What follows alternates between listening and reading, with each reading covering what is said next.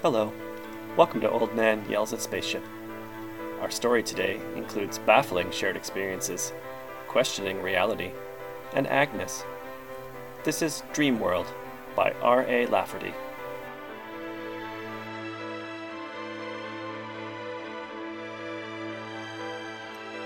He was a morning type, so it was unusual that he should feel depressed in the morning. He tried to account for it, and could not. He was a healthy man, so he ate a healthy breakfast. He was not too depressed for that, and he listened unconsciously to the dark girl with the musical voice. Often she ate at Cahill's in the morning with her girlfriend. Grape juice, pineapple juice, orange juice, apple juice. Why did people look at him suspiciously just because he took four or five sorts of juice for breakfast? Agnes, it was ghastly. I was built like a sack, a sack full of skunk cabbage, I swear. And I was a green brown color, and had hair like a latrine mop. Agnes, I was sick with misery. It just isn't possible for anybody to feel so low. I can't shake it at all. And the whole world was like the underside of a log. It wasn't that, though. It wasn't just one bunch of things, it was everything. It was a world where things just weren't worth living. I can't come out of it. Teresa, it was only a dream. Sausage. Only four little links for an order. Did people think he was a glutton because he had four orders of sausage? It didn't seem like very much. My mother was a monster. She was a warthoggish animal. And yet she was still recognizable. How could my mother look like a warthog and still look like my mother? Mom was pretty. Teresa, it was only a dream. Forget it. The stares a man must suffer just to get a dozen pancakes on his plate. What was the matter with people who called four pancakes a tall stack? And what was odd about ordering a quarter of a pound of butter? It was better than having twenty of those little pats each on its coaster. Agnes, we all of us had eyes that bugged out, and we stank. We were bloated, and all the time it rained a dirty green rain that smelled like a four letter word. Good grief, girl. We had hair all over us where we weren't warts, and we talked like cracked crows. We had crawlers. I just from thinking about it. And the dirty parts of the dream I won't even tell you. I've never felt so blue in my life. I just don't know how I'll make the day through. Teresa doll, how could a dream upset you so much? There isn't a thing wrong with ordering three eggs sunny side up, and three over easy, and three poached ever so soft, and six of them scrambled. What law says a man should have all his eggs fixed alike? Nor is there anything wrong with ordering five cups of coffee. That way the girl doesn't have to keep running over with refills. Bascombe Swicegood liked to have bacon and waffles after the egg interlude and the earlier courses, but he was nearly at the end of his breakfast when he jumped up. What did she say? He was surprised at the violence of his own voice. What did who say, Mr. Swicegood? That girl that was just here, that just left with the other girl. That was Teresa, and the other girl was Agnes. Or else that was Agnes, and the other girl was Teresa. It depends on which girl you mean. I don't know what either of them said. Bascombe ran out into the street. Girl. The girl who said it rained dirty green all the time. What's your name? My name is Teresa. You've met me four times. Every morning you look like you never saw me before. I'm Agnes, said Agnes. What did you mean it rained dirty green all the time? Tell me all about it. I will not, Mr. Swicegood. I was just telling a dream I had to Agnes. It isn't any of your business. Well, I have to hear all of it. Tell me everything you dreamed. I will not. It was a dirty dream. It isn't any of your business. If you weren't a friend of my Uncle Ed Kelly, I'd call a policeman for your bothering me. Did you have things like live rats in your stomach to digest for you? Did they? Oh, how did you know? Get away from me. I will call a policeman. Mr. McCarty, this man is annoying me. The devil he is, Miss Ananias. Old Bascombe just doesn't have it in him any more. There's no more harm in him than a lamp post. Did the lampposts have hair on them, Miss Teresa? Did they pant and swell and smell green? Oh, you couldn't know. You awful man. I'm Agnes, said Agnes, but Teresa dragged Agnes away with her. What's with the lamppost, Jag Bascombe? asked Officer Mossback McCarty. Uh, I know what it's like to be in hell, Mossback. I dreamed of it last night. Well, you should. A man who neglects his Easter duty year after year. But the lamppost jag? If it concerns anything on my beat, I have to know about it. Seems I had the same depressing dream as the young lady, identical in every detail. Not knowing what dreams are, and we do not know, we should not find it strange that two people might have the same dream. There may not be enough of them to go around, and most dreams are forgotten in the morning. Bascombe Swicegood had forgotten his dismal dream. He could not account for his state of depression until he heard Teresa Ananias telling pieces of her own dream to Agnes Schonapfel. Even then, it came back to him slowly at first, but afterwards with a rush. The oddity wasn't that two people should have the same dream, but that they should discover the coincidence, what with the thousands of people running around and most of the dreams forgotten. Yet, if it were a coincidence, it was a multiplex one.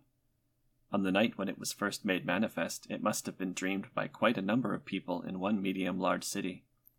There was a small piece in an afternoon paper. One doctor had five different worried patients who had dreams of rats in their stomachs and hair growing on the insides of their mouths. This was the first publication of the shared dream phenomenon. The squib did not mention the foul green rain background, but later investigation uncovered that this and other details were common to the dreams. But it was a reporter named Willie Waggoner who really put the town on the map. Until he did the job, the incidents and notices had been isolated. Dr. Jerome Judas had been putting together some notes on the green rain syndrome.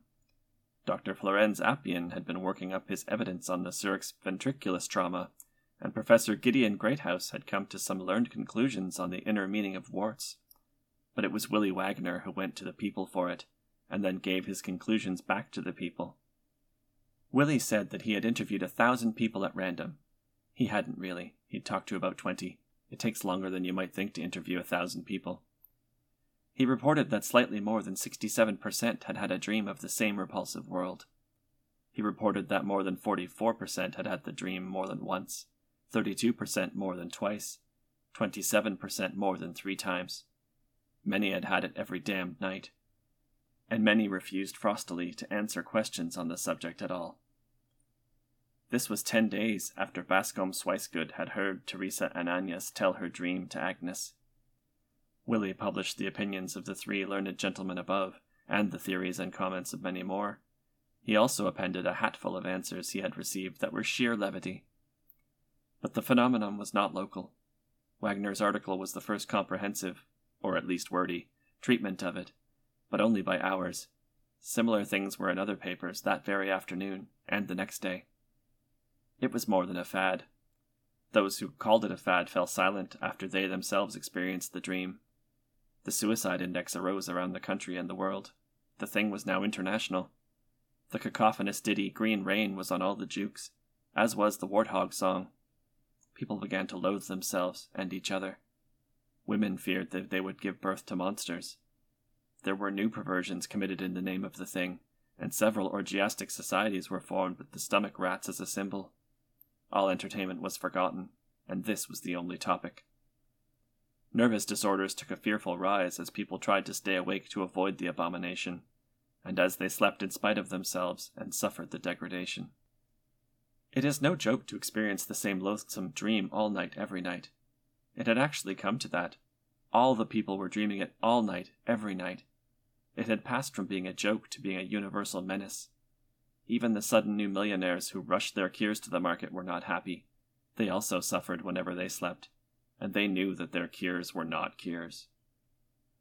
There were large amounts posted for anyone who could cure the populace of the wart-hog people dreams. There was presidential edict and dictator decree, and military teams attacked the thing as a military problem but they were not able to subdue it. Then, one night, a nervous lady heard a voice in her noisome dream. It was one of the repulsive cracked warthog voices. You are not dreaming, said the voice. This is the real world, but when you wake you will be dreaming. That barefaced world is not a world at all. It is only a dream. This is the real world. The lady awoke howling, and she had not howled before, for she was a demure lady. Nor was she the only one who awoke howling. There were hundreds, then thousands, then millions. The voice spoke to all and engendered a doubt. Which was the real world? Almost equal time was now spent in each, for the people had come to need more sleep, and most of them had arrived at spending a full twelve hours or more in the nightmarish world. It could be, was the title of a headlined article on the subject by the same Professor Greathouse mentioned above. It could be, he said, that the world on which the green rain fell incessantly was the real world. It could be that the warthogs were real, and the people a dream. It could be that rats in the stomachs were normal, and other methods of digestion were chimerical. And then a very great man went on the air in worldwide broadcast with a speech that was a ringing call for collective sanity. It was the hour of decision, he said. The decision would be made. Things were at an exact balance, and the balance would be tipped. But we can decide. One way or the other, we will decide. I implore you all, in the name of sanity, that you decide right. One world or the other will be the world of tomorrow. One of them is real, and one of them is a dream.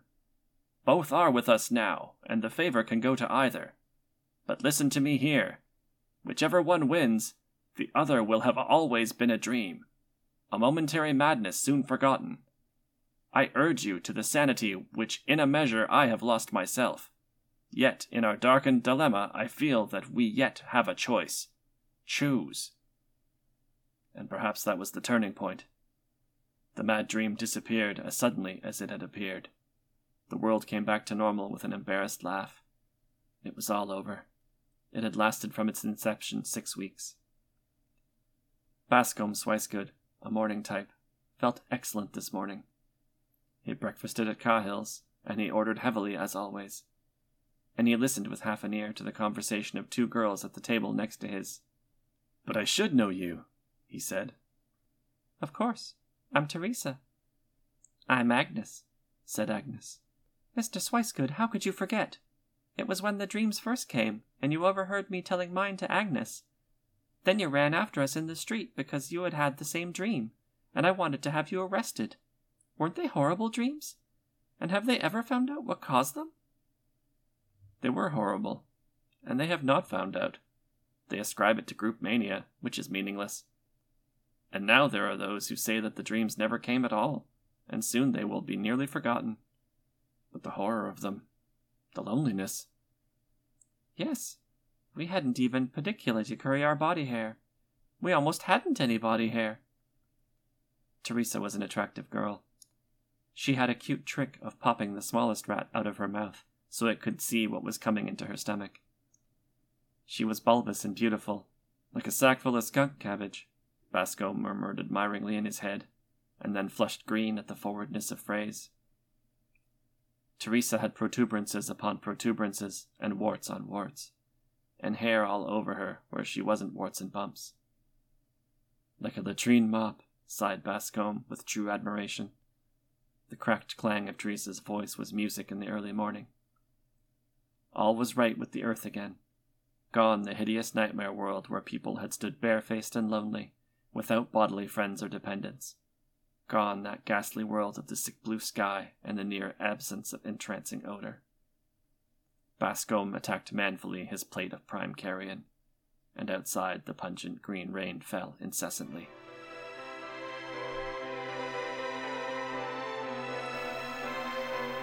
That was Dream World by R.A. Lafferty, originally published in the June 1962 issue of Galaxy Science Fiction. This has been Old Man Yells at Spaceship.